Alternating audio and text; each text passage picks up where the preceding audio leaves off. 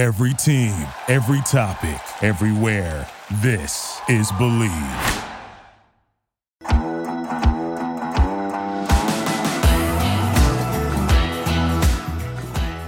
BetOnline is your number one source for all your betting needs. Get the latest odds, lines, and matchup reports for baseball, boxing, golf, and more. BetOnline continues to be the fastest and easiest way to place your wagers, including live betting and your favorite casino and card games available to play right from your phone.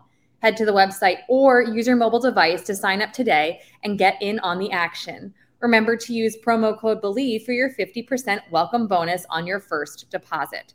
Bet online where the game starts. Hello and welcome to another episode of the Believe in OK State podcast. I am Meghan Robinson, joined once again by Justin Southwell and Yves Batoba. Guys, as of the time of this podcast release, we are 23 days away from kickoff. Woo! This is about the time that I'm really getting excited. Like I know y'all were excited a couple weeks ago when we were like around a month or whatever. But now we've got stuff like Hard Knocks coming out. These new things are being released on Netflix with Johnny Manziel. Tim Tebow is coming out pretty soon. And yeah, I just uh, I'm there's it's getting a little bit cooler in the mornings now, and I think the the triple digit temperatures are waning. So we are looking at legitimate football season on the horizon, and I can't wait. Ooh, it's beginning to feel a lot like Christmas. And when I say Christmas, of course, I'm talking about kickoff. So yeah, 23 days away, you know, goat numbers away. So can't wait. Can't wait. So excited. I know this is a college football Believe in OK State podcast. I do have to say, I just watched Hard Knocks. I don't normally watch it the night of because it's on too late for Grandma Meg. and the writing on that show, shout out to the Hard Knocks writers because I would pay good money to go to a master class with the Hard Knocks writers. It is just yeah. phenomenal. I just, yeah. I just had to point that out. yeah, since I started watching it, I pretty much watch it every year just because like they do such a great job with the production, with the writing, and everything that goes on behind the scenes. Like that Dallas Cowboy season was so boring uh, from oh, an on field standpoint, but everything else surrounding it, like the cinematography and all, was yeah. phenomenal. So props for them. I hope somebody can do like a hard, like a pseudo Hard Knocks almost on like the Weeden the Blackmon or or like the Zac Robinson, Dez Bryant years. Not, I guess it wouldn't be hard knocks as much as it would be more so like the Johnny Manziel thing that they're doing. Be like but, a 30 for 30. Yeah, like that stuff would be really cool. Like just putting the program on the map, you know? It'd be cool. But to Meg's point though, like it's going to take a lot to get me kind of fired up for Lions football, for Jets football, and for whatever reason, Hard Knocks is able to do it every year. Yeah, they do think all of America became Lions fans last year. And then it was extra special for Oklahoma State fans because Rodrigo, Malcolm Rodriguez, exactly. was a star on that show, star on the field as well, but, you know, one of the top guys featured on that show. And then this year, bringing it back to Oklahoma State in the Big 12, Sauce Gardner is a lead character. Hey, so we'll claim him. Yeah. Uh, we're claiming, we're claiming Sauce Gardner. Cincinnati. I'm just saying, big, you know, since he's Big 12. So that's my connection back. So he was not in the Big 12, but his legendary Big 12 DB Sauce Gardner. so, I like it. Yeah. I mean, well. I like Sauce, but I, you know, as a Patriots fan, I cannot in good faith like the Jets. And Hard Knocks is, is are they bringing me around? It's one episode in. I will never like Aaron Rodgers. That's neither here nor there, but like Are there any Oklahoma State players on the Jets? I don't think so. I think yeah, just less reason to root for them. Exactly. Exactly. We don't. You know, I root for the Miami Dolphins. You got Emmanuel Ogbah down there, so you got an Oklahoma State guy. I tend to just follow the OK State guys. Man, I don't know why it, it's yeah. not coming up for me. There was somebody though, like I know that Rodarius Williams was with the Giants. Yeah, he was with the Giants. I feel like there was somebody else with the Jets because I was thinking, oh, we got one on each New York team, but I can't think of who it is if they're still on the roster or not. So I just Googled, well, I'm on the Jets roster, and there is no one from Oklahoma State on um, yeah. the Jets. So we yeah, have to like them. Sure. I several Iowa State guys, K State. There are a lot of Big 12 players on this team, but yeah, yeah. including Sauce Gardner. But none from Oklahoma State. So we don't care anymore. Let's talk Big 12. Let's talk Oklahoma State. The big news coming last Friday night, it was announced that we are getting not just Colorado, but three new teams joining the Big 12 in 2024 Arizona State, Arizona, and Utah. Chad Weiberg spoke at Cowboy Football Media Days on Saturday, and he said that two years ago, when it was announced that Texas and OU were heading to the SEC, no one really knew what to think of the Big 12, but the narrative has changed drastically in the last two years. How would you describe the current narrative of the Big 12?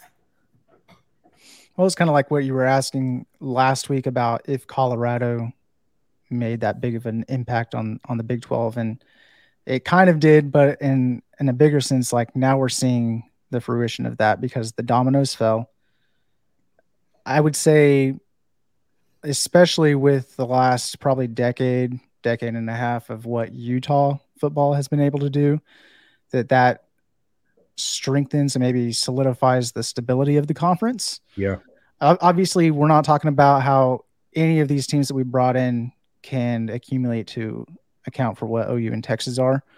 But that being said, the conference is looking really strong today because of what Yormark has done. And yeah, you just got to, um, we'll just see how it goes as far as the next couple of years, how other things are shaking out as far as realignment. I know Gundy had some things to say about that, but, and we may get to that later, but yeah, I mean, as far as the perception of the Big 12, still nationally, uh, nobody considers them to be a legitimate playoff contender. Um, everybody's looking out to the SEC, Big Ten, and still even this year the Pac-12, and maybe even the ACC before they consider anybody in the Big 12. So, because of that, somebody has to step up, like TCU did last year. Um, but even that isn't enough to change the minds. You know, it's it's something that has to be year after year after year before they realize, oh wow, you know what? Maybe TCU actually is better than Michigan, despite beating them straight up. So that's that's where we're at, I think. Yeah, to Chad Weiberg's point, when you look at the narrative of the Big 12 just two years ago and where they are at right now, even more important, in my opinion, than the Big 12 is what it does for Oklahoma State. We were not bringing in a San Diego State, a Colorado State, one of these, you know, North Dakota states to come into the conference. We're still going to be playing and facing legitimate contenders that are uh, going to give us a chance to uh, get that national recognition and actually make it to the playoffs. So, as Justin talked about, it's so much more about okay, what what can we put out on the field that we can actually prove going forward? And less about you know what uh, you know where we're at right now or even what these teams that are coming in have done in the past. But one thing i just want to say real quick i know a lot of credit has been given to brett yormark as it should. I just want to give a little nod to my former mentor bob bowlesby as well because a lot of people aren't talking about how major this grant of rights was Okay. So, like, what's keeping like a, a, lot of these teams that are still in here together? The Big 12 Conference is actually the originator of the grant of rights, and it's ironclad. Uh, just to give a real quick brief on what this is for those y'all who may not know, the grant of rights is a document that every single university agreed to and signed. And once you sign it, you're locked in, right? It was a really, really smart thing for the Big 12 Conference to do. It was filed in Delaware. So if you've ever started an LLC in the past, you know that Delaware is a very business friendly state. Like 65% of Fortune 500 companies are incorporated in Delaware. So this means that if you try any litigation, you don't get to do it in your own state court. It obviously would be more favorable for Texas to do a litigation in Texas, but no, right. they go to Delaware to do their thing. So it's backed by a case study from over 115 years ago. So you'd be hard pressed to overturn it today. So the Big 12 themselves, Bob Bowlesby and company, they incorporated themselves as a business. Really, really smart for them to do. And the grant of rights says that if you leave our conference, whatever money you make from TV, we get to keep it all until the contract expires. And no one has ever challenged it.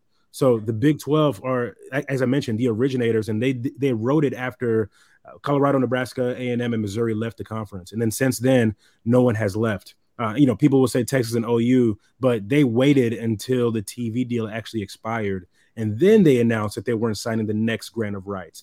But the Big 12 they tried to adjust with Texas and OU. They said that they weren't going to do equal revenue sharing. Instead, it was going to be performance based revenue sharing. And I'm still curious to know what the revenue sharing is going to be like with these new schools that are joining the conference. But again, as we know, Texas, they paid the $100 million and they bounced. OU, they paid $100 million and they bounced. But everybody else is locked into this grant of rights. And that was really, really smart for us as a conference to do. And we're seeing now that it's paying dividends because we're not getting left behind like uh, a Pac 12 or an ACC.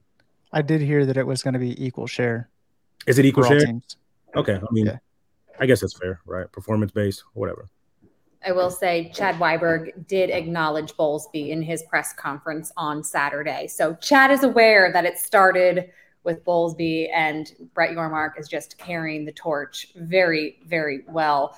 I do want to note that I have been very vocal about my dislike of conference realignment and expansion, and I think it's bad for sports.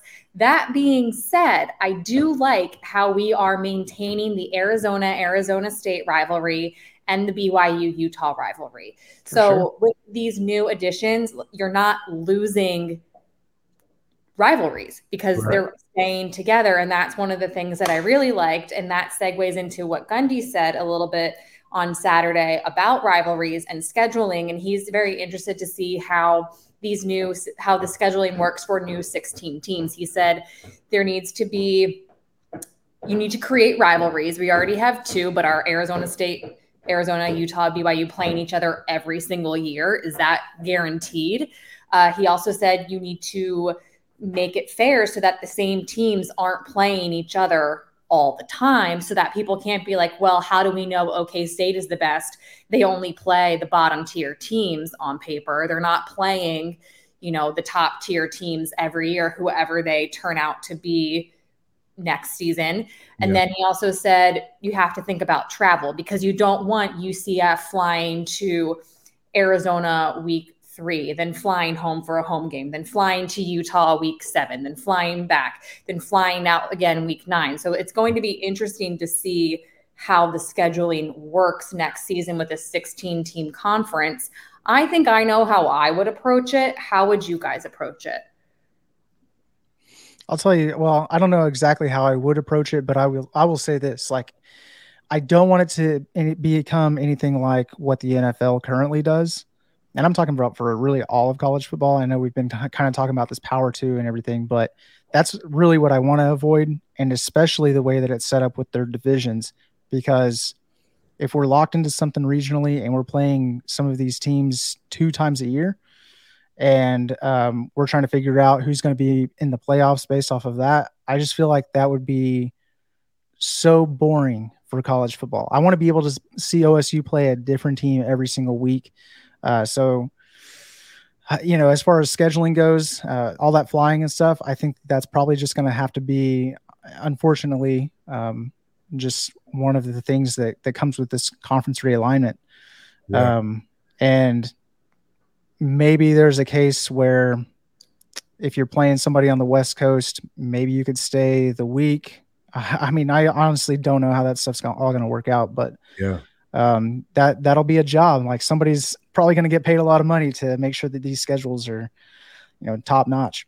Yeah, no doubt about it. Because you have to think about television and television times. I didn't even want to start thinking about what these TV schedules are going to look like and what these uh, mm-hmm. game schedules are going to look like. But you know, one thing that I do know is that you have to keep the student athlete in mind right? When you're thinking about, you know, travel. Why, why, why, would you keep the student athlete in mind? We haven't been doing that up till now. I mean, yeah, come on. Yeah, no, you're absolutely right about that. We definitely have not. You know, if I have an exam or two exams in back to back weeks or in the same week, when do I have time to study if I'm flying across the freaking country? On the plane, Yves. Yeah, man, I'm trying to sleep on the plane. All right, I'm asleep. Where are your priorities? And, and, and there was one year when I worked in the NFL that we were the most traveled team in the entire NFL through like the first five weeks by far, and that stuff really takes a toll on you um, as staff and as athletes, of course. So, yeah, I'm uh, hoping that whoever is behind all this, the person that's planning all this, actually has the athlete in mind. Because without the athlete, then what the heck are we even doing here? I personally like the SEC's model, their current model. We will see what happens next year when they also expand of a East and a West. You play everyone in your division every year, and then you rotate a team in from the other division. I like mm-hmm. that model. It keeps it simple. You have opponents, you have rivalries like Florida, Georgia. You have rivalries like Georgia, Tennessee. You have Alabama, Auburn, Alabama, LSU. Those are created by those those divisions within the SEC.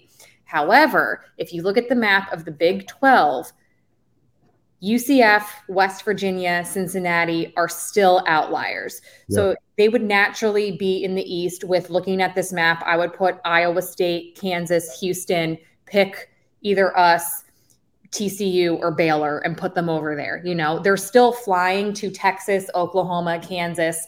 It's not convenient for yeah. Cincy, West Virginia, and UCF, but there's no way around it based on where they're located. Yeah, yeah, it's similar to what the Big 12 did back when we had 12 teams. Uh, we had North and South.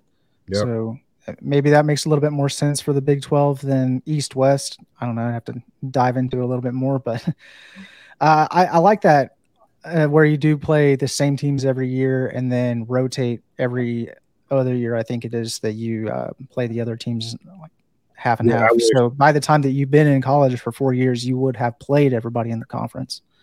Yeah, um, I, wish, uh, I, wish, the Big Ten would figure out how to do that because if y'all seen the Big Ten West, Big Twelve, that's the, that's the that's the downfall of it because the competition of yeah. one of these sides will outweigh the other side, and you end up having like Penn State, Ohio State, and Michigan all yeah. in the East, playing yeah. against maybe Wisconsin or Iowa for the Purdue last year for the Big Ten. Yeah, last year the big, game like Big Twelve West Division is Purdue, Illinois, Iowa, Minnesota, Wisconsin, Nebraska, and Northwestern. What a joke! You know, all the best teams are all in one division. Now, of right. course, you know it's kind of a luck of the draw. Like the way that the schedule is going to end up falling, you just have to play out your schedule, right? If you get a really tough schedule, if you get a cupcake schedule like a Michigan, you know, it, it is what it is.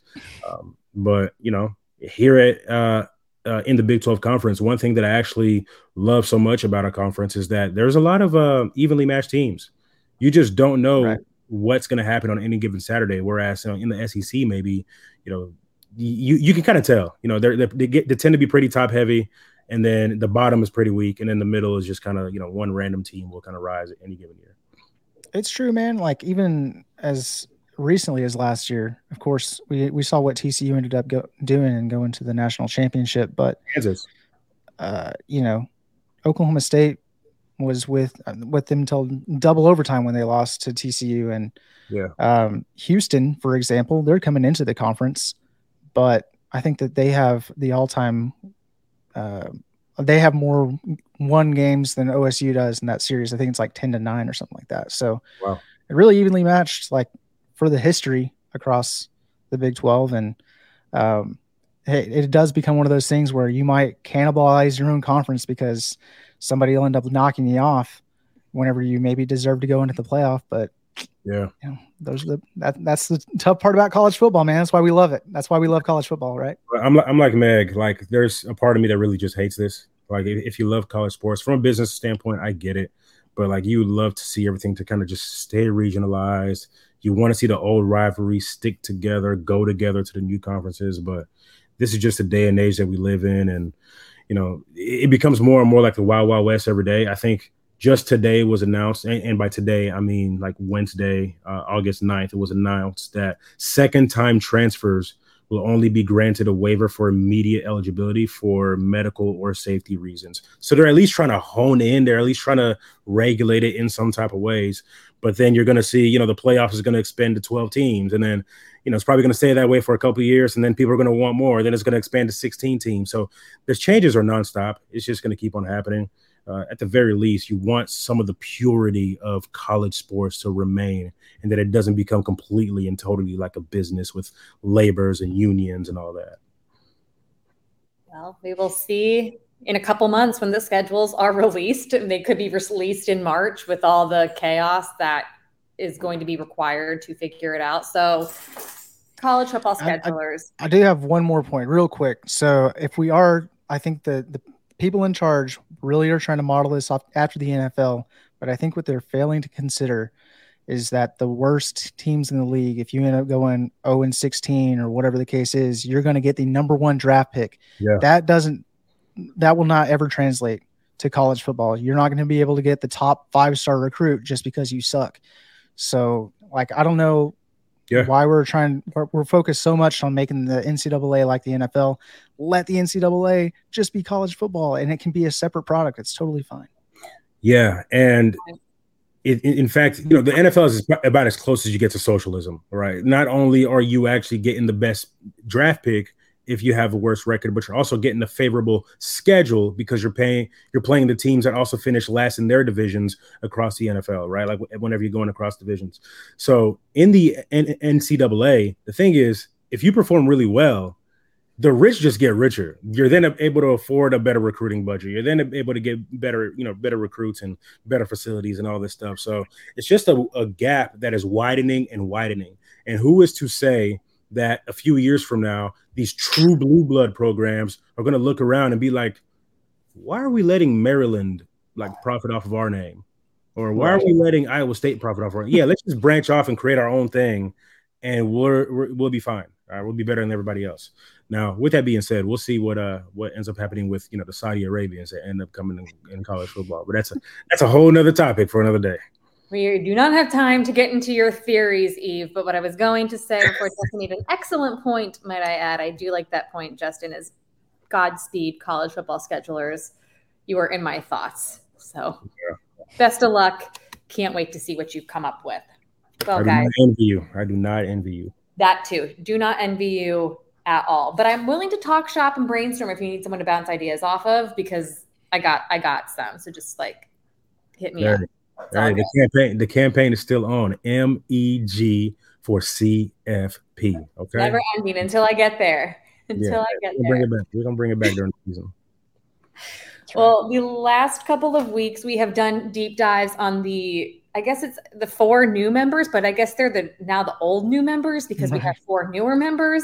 The current the four new members in 2023 and we figured it's time we do a deep dive on our own squad. We've talked about how they kind of relate and how we think that they match up with the Cincy, UCF, Houston, and BYU, but we're going to talk about them in their own right. Because, guys, I am excited about this team. I will admit I was unsure about them in the offseason with the transfer portal exodus and what's going on, but I am pretty, pretty pumped about this team they yeah. are pumped too. The biggest question going in is who will QB1 be? Gundy said in his press conference on Saturday that all quarterbacks are still sharing reps. He hopes to make a, pra- a decision by practice 12 to 14, which should be next week, I believe, if my quick math is right. He said the younger guys are improving, and if there are two guys deserving of playing time, they yep. could play multiple QBs. What do you think of that? All right. So my initial reaction was, are you kidding me? Like, what are we doing right now? But then I thought about it a little bit more and I I just I get it. Like, why why wouldn't you play multiple QBs to start the season, right? Like get those guys some reps. It's fine. We're playing Central Arkansas, whatever. Um Arizona but, State's not a wash like a No, know. of course not. But we know Bowman is the starting quarterback, QB1 from then on. So if they're sharing reps, that's great. I'm glad that Rangel is hanging in there and giving him some competition. Yeah. In the case that Bowman goes down, I'd love to be able to have confidence that he can step in and do his job. And um, I, I, feel like that's like the most positive way you can spin it. But if we are being straight up, it's Bowman. It has to be Bowman, right? I don't know. Not. What? I just no. Yeah. I mean, look, I'm at the point right now where I just don't know. I'm probably 70% sure that it's Bowman, but at 30%, you know, I mean, you know, there, there, there's noise about what Rangel is doing out there in practice. Apparently, he's made drastic improvements and he's looking good out there. Uh, I know Zane Flores, it, probably the future, you know, probably the future. Give him a couple years to develop, but you you you never know. And I'm actually not opposed to the competition. I, I know in the beginning I was, I was just like, come on, like we got to go and announce somebody so that we can rally around that individual. But the way that things shaped out last year and the way that everybody got hurt, I'm like, look, the more reps that you can give to a second and to a third guy, the better I am with it because at least it won't be coming in as cold should somebody get hurt. Knock on wood. Let's hope that doesn't happen. But should somebody get hurt during the season? in theory, if our running game is as strong as Gundy hopes it will be, quarterback matters less. Obviously, still important, but if you're a very big threat in the run game, that takes pressure off a QB. Yes. Yeah, but are you going to want to switch your quarterbacks in and out all the time? I mean, I don't think that really matters, right? I think to Meg's point, like if, if your run game is that strong, um, it, it's I guess you you become a lot more comfortable with whoever is out there, and you don't have to worry so much about switching them out. I like the idea of a tight competition because it's going to keep. Let's say it is Bowman. We'll go with Bowman QB one. It's going to keep him on his toes and keep him working hard and not get complacent in a game. Because if you know that the QB two could go in at any second and it's not, you know, if Bryce Young is playing or Spencer Sanders, you know, Spencer Sanders was playing first five games of last year, he knew he could make a mistake and he was staying in the game. Whereas if it's a tight competition and Bowman makes a mistake or two, He's does he stay in the game or does Rangel come in? So I like having that sort of you got to stay perfect and make minimal mistakes so that you can continue to play. On the flip side, I don't see the point in switching quarterbacks all the time because I hmm. think it can also mess with their confidence. And that's what that that's where I was going to push back, Meg. I think the biggest thing in situations like this is you don't want to continue flip flopping quarterbacks. Um, the biggest reason why is I think oftentimes as fans, especially um, you know, the, the, further you are removed from the program, and I'm guilty of this as well, where I'll be like, why not just switch this guy for this guy?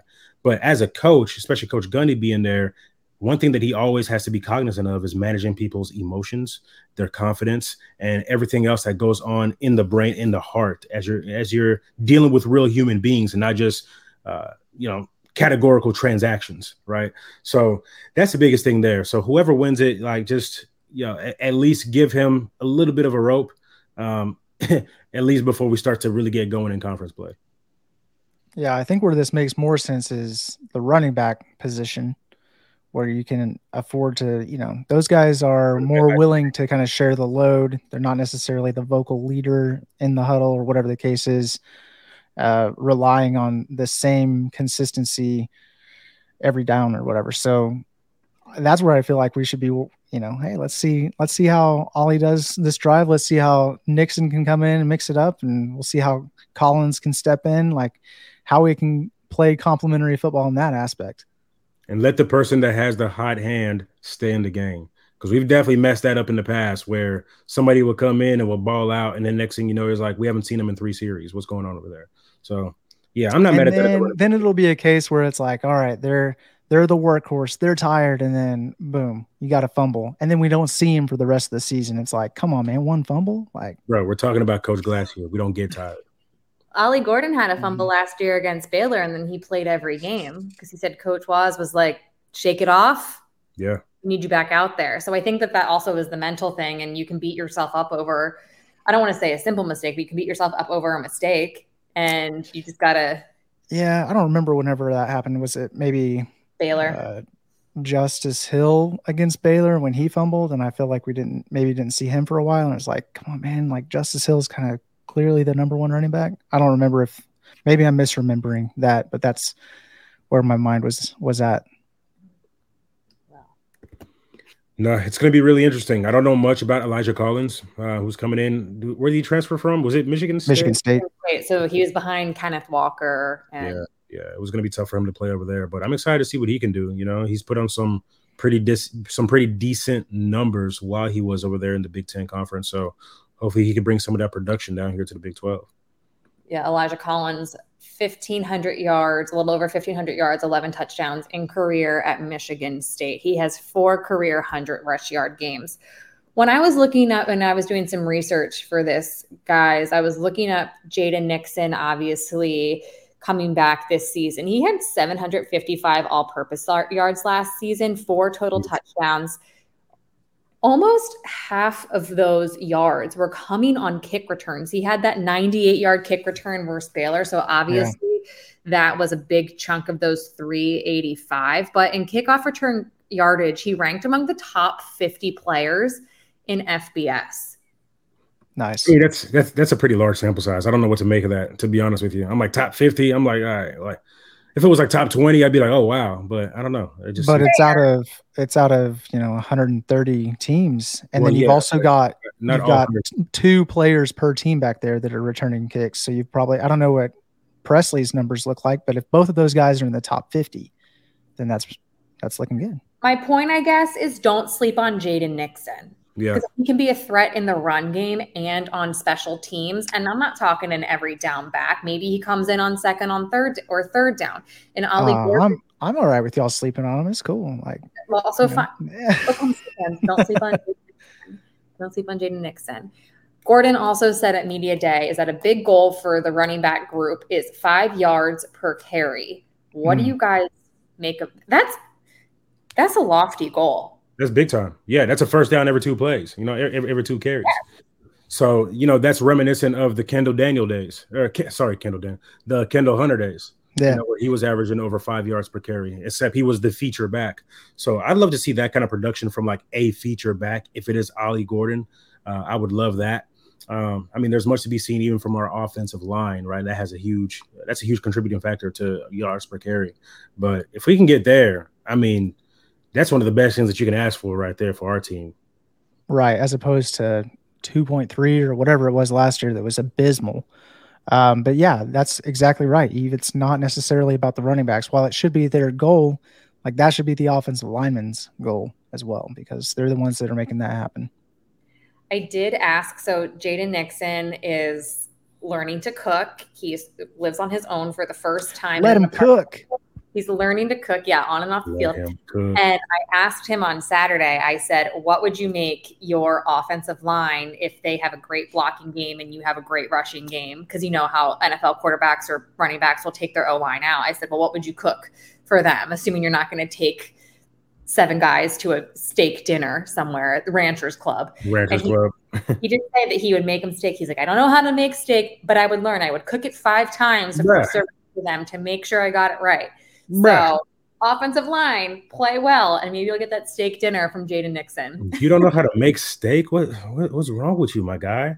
Look, at yeah, least you need to YouTube that, man. Yeah, you got to go on YouTube. You yeah. got to go on YouTube and, and figure You'll it out. figure it out.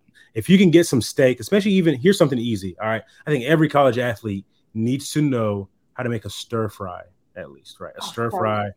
Yeah, especially with like some grilled chicken in there. That's really all you need. You get your caloric intake, you're getting uh, your carbs, you're getting your protein and you're getting your healthy fats, throwing some avocados in there and some veggies, like you'll be you'll be just fine. So at least learn how to make a stir fry with grilled chicken. Okay, st- sidebar to cooking, but related to football because we also talked to Brennan Presley about cooking because he's also a self-taught chef and he makes he takes chicken and makes chicken and rice. And he said his specialty though was like a chicken quesadilla, but he puts I forget if it was regular sugar or brown sugar in his rice. Have you guys ever heard of that? Oh, of course. Yeah. Mm, yeah, I've heard of that. I um yeah, putting sugar in your rice. Yeah, that's a that's a hood delicacy. I, yeah. I've never heard of that. I think it's a uh, it's it's something that's very common in the black community. I don't know if it's just just something that we all grew up with, but yeah, yeah, heard of that my entire life. Uh, sidebar: Justin is actually the one that taught me how to perfectly grill uh, or, or oven grilled chicken. Make that with some rice as well. Whenever we were roommates, so everything that I know about cooking, learned it from this guy right here. Yeah. But shout out, shout out to my dad on that one. So, um, yeah, it was just a basic thing that you could probably take 10, 15 minutes to prep, stick it in the oven for, I don't remember, an hour and a half or something like that. And whenever it comes out, man, just a whole, a whole chicken. Is so good. Chicken breast. Yeah, I'm always, I'm always going with like chicken breast. Um, lean. Keep it lean. It's on a, it's on a bed of rice and it's got a, a mix of uh, cream of celery, cream of chicken. Uh, so it's a nice, nice way to like make sure that that chicken's nice and marinated. The rice also is able to soak up some of that flavor. So with a squirt of hot sauce right over the top of the chicken mm-hmm. to make it just right. Yeah, that's what we used to do down in the back in the James Creek days. Interesting, interesting. Well, back to football. we could do well, real quick. So tying it in back to football it was so interesting. Whenever I got to Oklahoma State, I was 165 pounds and I needed to put on weight. And, you know, this was before college programs had nutritionists. and all these you know just great staffs that they do. We now. were in the wrong era. Yeah. Yeah, we were definitely in the wrong era, and Especially we got the wrong these uniforms. Because all they told me was like, "Yo, go to Chipotle every single day. You get the double rice. You go ahead, you get the double meat, and like eat eat like two burritos every single night. Like just just keep going to Chipotle and keep eating them burritos. And that's what I did. I mean, you know, it, it helped out with the training regimen, of course, but I, you know, I ended up gaining like 18 pounds in three months, which, uh, which worked out. Man, Literally. we missed out. We missed out on like training table. We missed out on these vouchers. People got to go to like Chipotle, yeah, Texas yeah. Roadhouse. Man, like they were just living it up. And the walk-ons were over here making this cheap chicken and rice. you know, just slaving over it. You know, in the kitchen. You, gotta, you, you, had to know who to talk to, man. Some people didn't even appreciate the vouchers. You just gotta, you know, you just had to hustle out of them. And shout out to Rashedi Jones. Rashedi Jones always used to hook people up with his, you know, with his different meals and with his different vouchers. Man, he uh he looked out for the guys. Yves, you're talking about Chipotle and double chicken, double rice. That's literally what Kendal Daniels did this off season to put on weight. He went to Chipotle, asked him his order. He said dirty rice with like the double steak, sour cream, cheese, guac, does not care that it's extra. So they're still doing that. The difference is that they have Rob Glass to help put on weight, but also maintain speed, which is a big factor when you're putting on weight. The difference is they got that NIL money to pay for guac. Facts.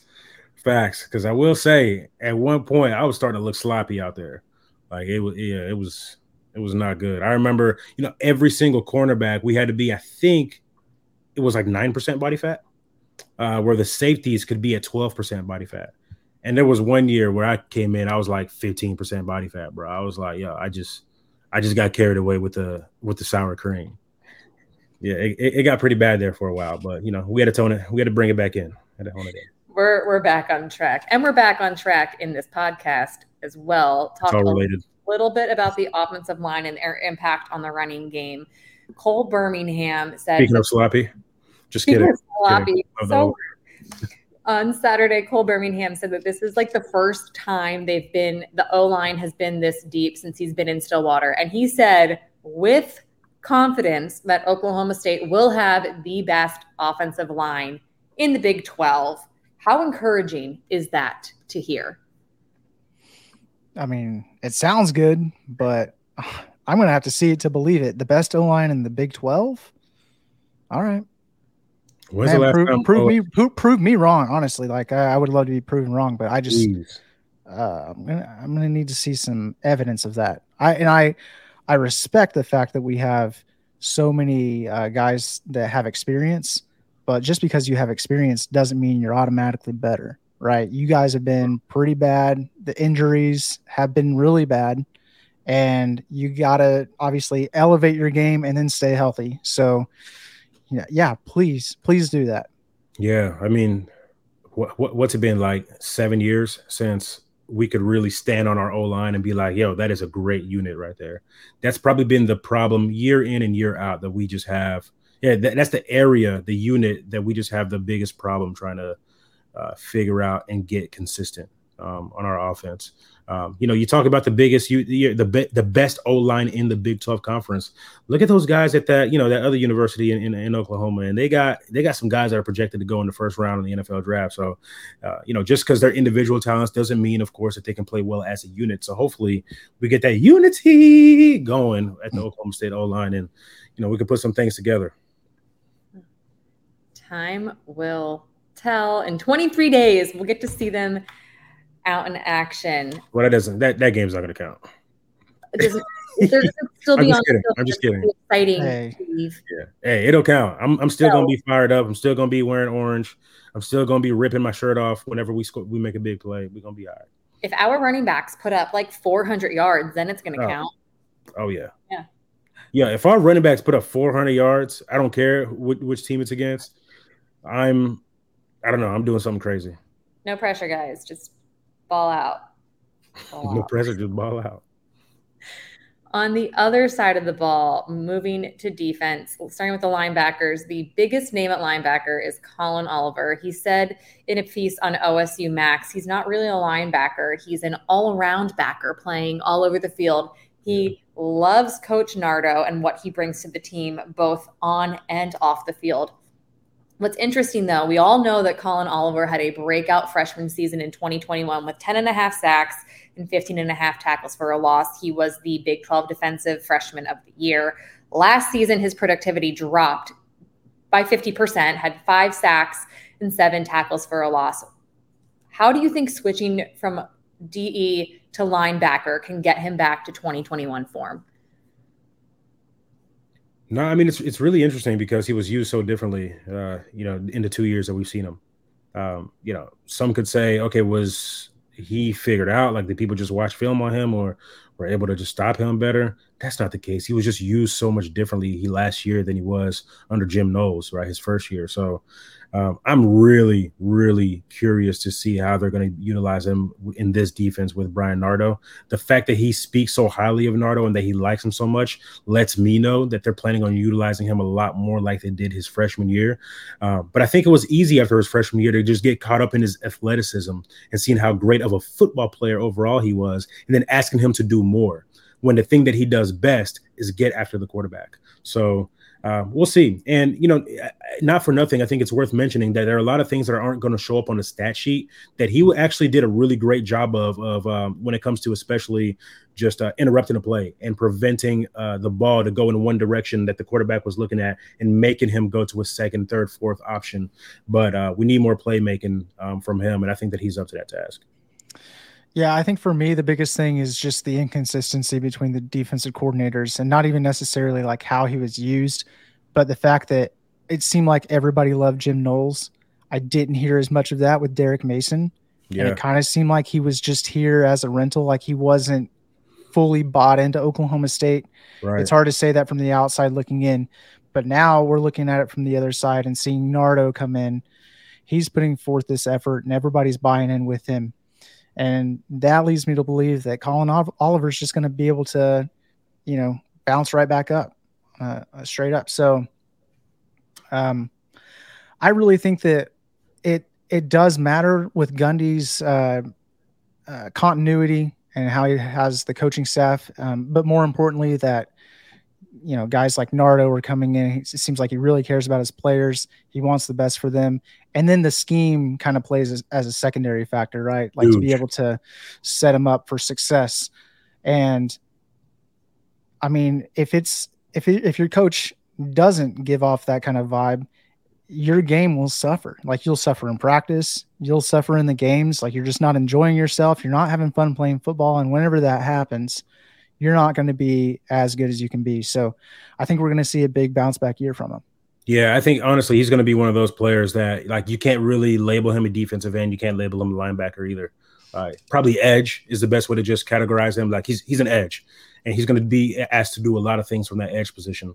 So um, that's probably the piece of the defense that I'm the most excited about. We talked about, you know, Lardarius Webb being listed as hybrid. I kind of think that Collin Oliver is going to be one of those quote unquote hybrid type of players on his defense as well. Plus, I will say this, uh, kind of going back to Nardo, I think maybe we will actually start to see the transfer portal stuff slow down because people are going to be in love with Nardo so much that they're going to want to stay. Whereas we did tend to lose a lot of guys from last year with with Derek Mason. And even though he wasn't coming back, it was kind of like, all right, something, there's got to be something better out there for me. I think we might actually see, you know, the brakes pumped a little bit with the transfer portal, at least for Oklahoma State. So I would love to see that, even That's though it would be less content for us to talk about. It's totally fine. And shout out to Derek Mason, who's going to be joining the SEC network right, right. this fall here's what I found interesting about this Nardo talk and the defense. And, you know, we had a, one of the top defenses in 2021, one of the not top defenses in 2022. Although on Saturday, Xavier Benson, who was one of two returning defensive players to start every game last season, the other is DB Korie Black. Benson said that the biggest change defensively is guys understanding they can end up at any spot and they understand the whole concept not just their specific position. Yeah. Yves, you were a DB. Why is that important? Yeah, I mean, you, you have to know where everybody is, right? Like, whenever I think about that statement, last year, the weakest link of our defense was probably our linebacking corps, and it got weaker whenever Mason Cobb left. You know, Mason Cobb was arguably the best player on our, on our well, you know, Kendal Kendal Daniels, Mason Cobb, one or two best players on our defense, and he's gone. So there's a void that is left to fill. Whenever you can understand what everybody on the team, or at least on your side of the ball, is doing, what it does is it actually creates a lot more freedom. Um, and by freedom, I'm saying it, it means okay, I know my responsibility and I know exactly what they're doing, and that allows me to operate freely within the the restrictions, quote unquote restrictions or boundaries that are allowed for me. So if everybody trusts that I know exactly what I'm doing, I can disguise before the snap. I can roll and and I can get in and out of different uh, schemes in between snaps um, a lot easier, right? So I mean, it, it's just whenever you can trust the man next to you, the man on the other side of the field. It really creates a sense of freedom um, that leads to organized chaos as a defensive unit. Spot on, man. I feel like that's pretty underrated to have trust, chemistry. There's a lot of really talented talented players out there, and then they're just put in a spot where they're expected to kind of do everything on their own and no support. Where yeah, if you get that, you know, you know your brother over there has got your back just in case. Um, being able yeah. to play as a unit is literally like that's why football is the ultimate team sport, and I think that it really comes into play more for defense because you can kind of get away with stuff whenever you got the ball in your hands as an offensive player, making guys miss and whatnot. So, yeah, in 2011, whenever we led the NCAA in turnovers, and we were four turnovers away from actually having the NCAA record, I remember on any given Saturday, you had Markelle Martin at the safety position communicating to Jamie Blatnick at the defensive end position, who's communicating to James Thomas in the linebacker star position. And everybody was in unison and everybody knew exactly what was going on at all times. And it's actually pretty amazing to think about how much quote unquote luck can be created just by simply understanding the assignment and knowing exactly why right? Why a play is being called, why a blitz is coming from a certain side of the field and not the other side of the field. And that just leads to, to beautiful, beautiful chaos. It's not something that happens by accident, but it truly has to be something that's intentional and on purpose by all three levels of the defense. Before we wrap this episode up, guys, who are you most excited to watch this season, or who do you think the X factor will be? Well, for me, Meg, I actually did watch you and Deon Amade on OSU Max this last Saturday. So thank you for that, for entertaining me for a couple of hours there. Uh, but because of that, the interviews led me to, um, you know, hear some of these guys for the first time. And that actually like plays a big part in how I perceive them moving forward, you know? So, uh, what I really love and who I'm, you know, obviously I'm cheering for all these guys, right? You're you're Oklahoma State, you want to be here, I love you.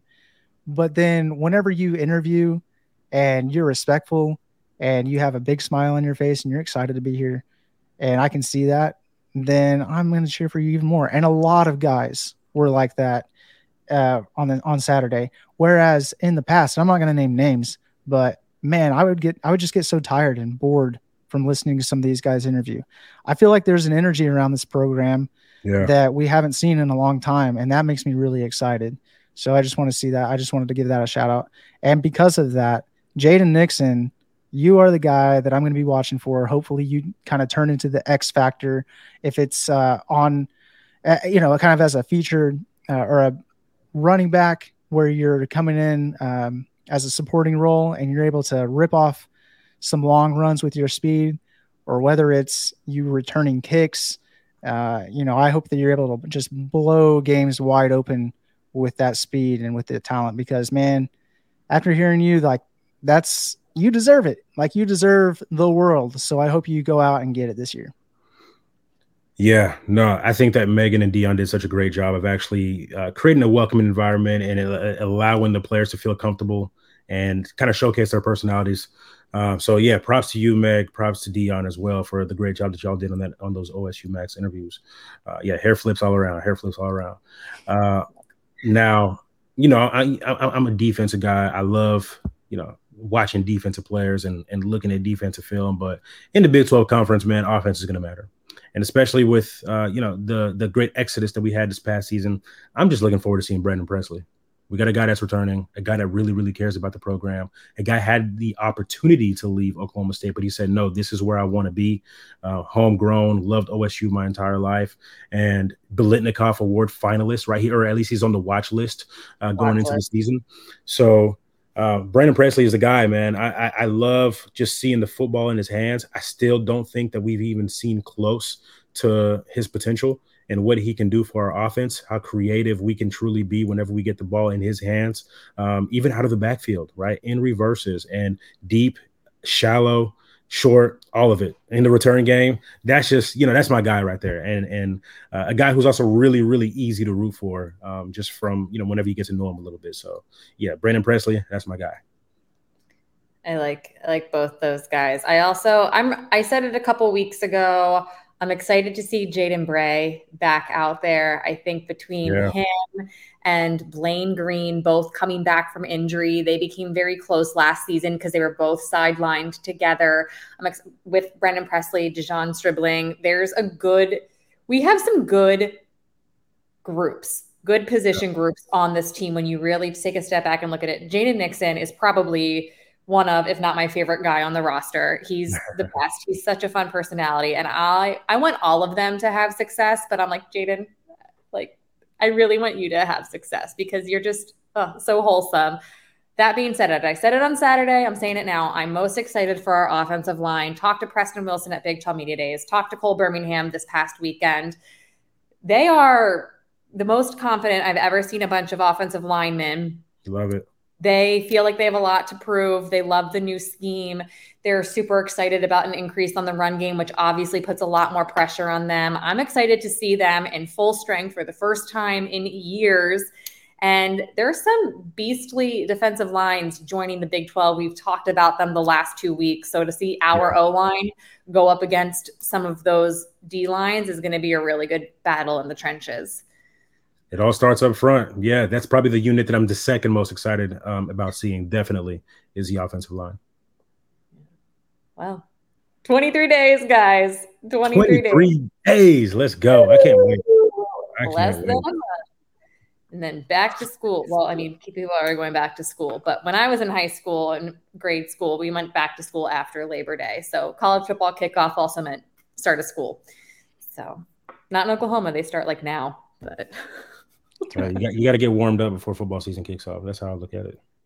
We're not we're not in school for academics. We ain't here yeah. to, to, to play to play school. We're here to play yeah. football. I hope you new teams that are coming in at the Big Twelve conference didn't come here for school.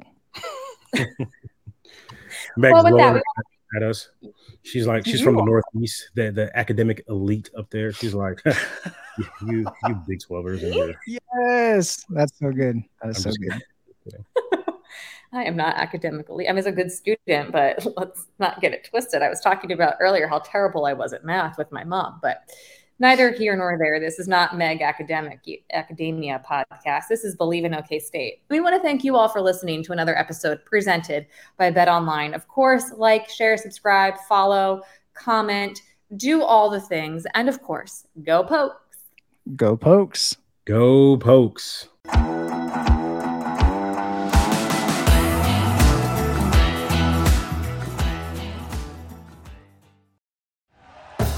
Thank you for listening to Bleav. You can show support to your host by subscribing to the show and giving us a five star rating on your preferred platform. Check us out at Bleav.com and search for B L E A V on YouTube.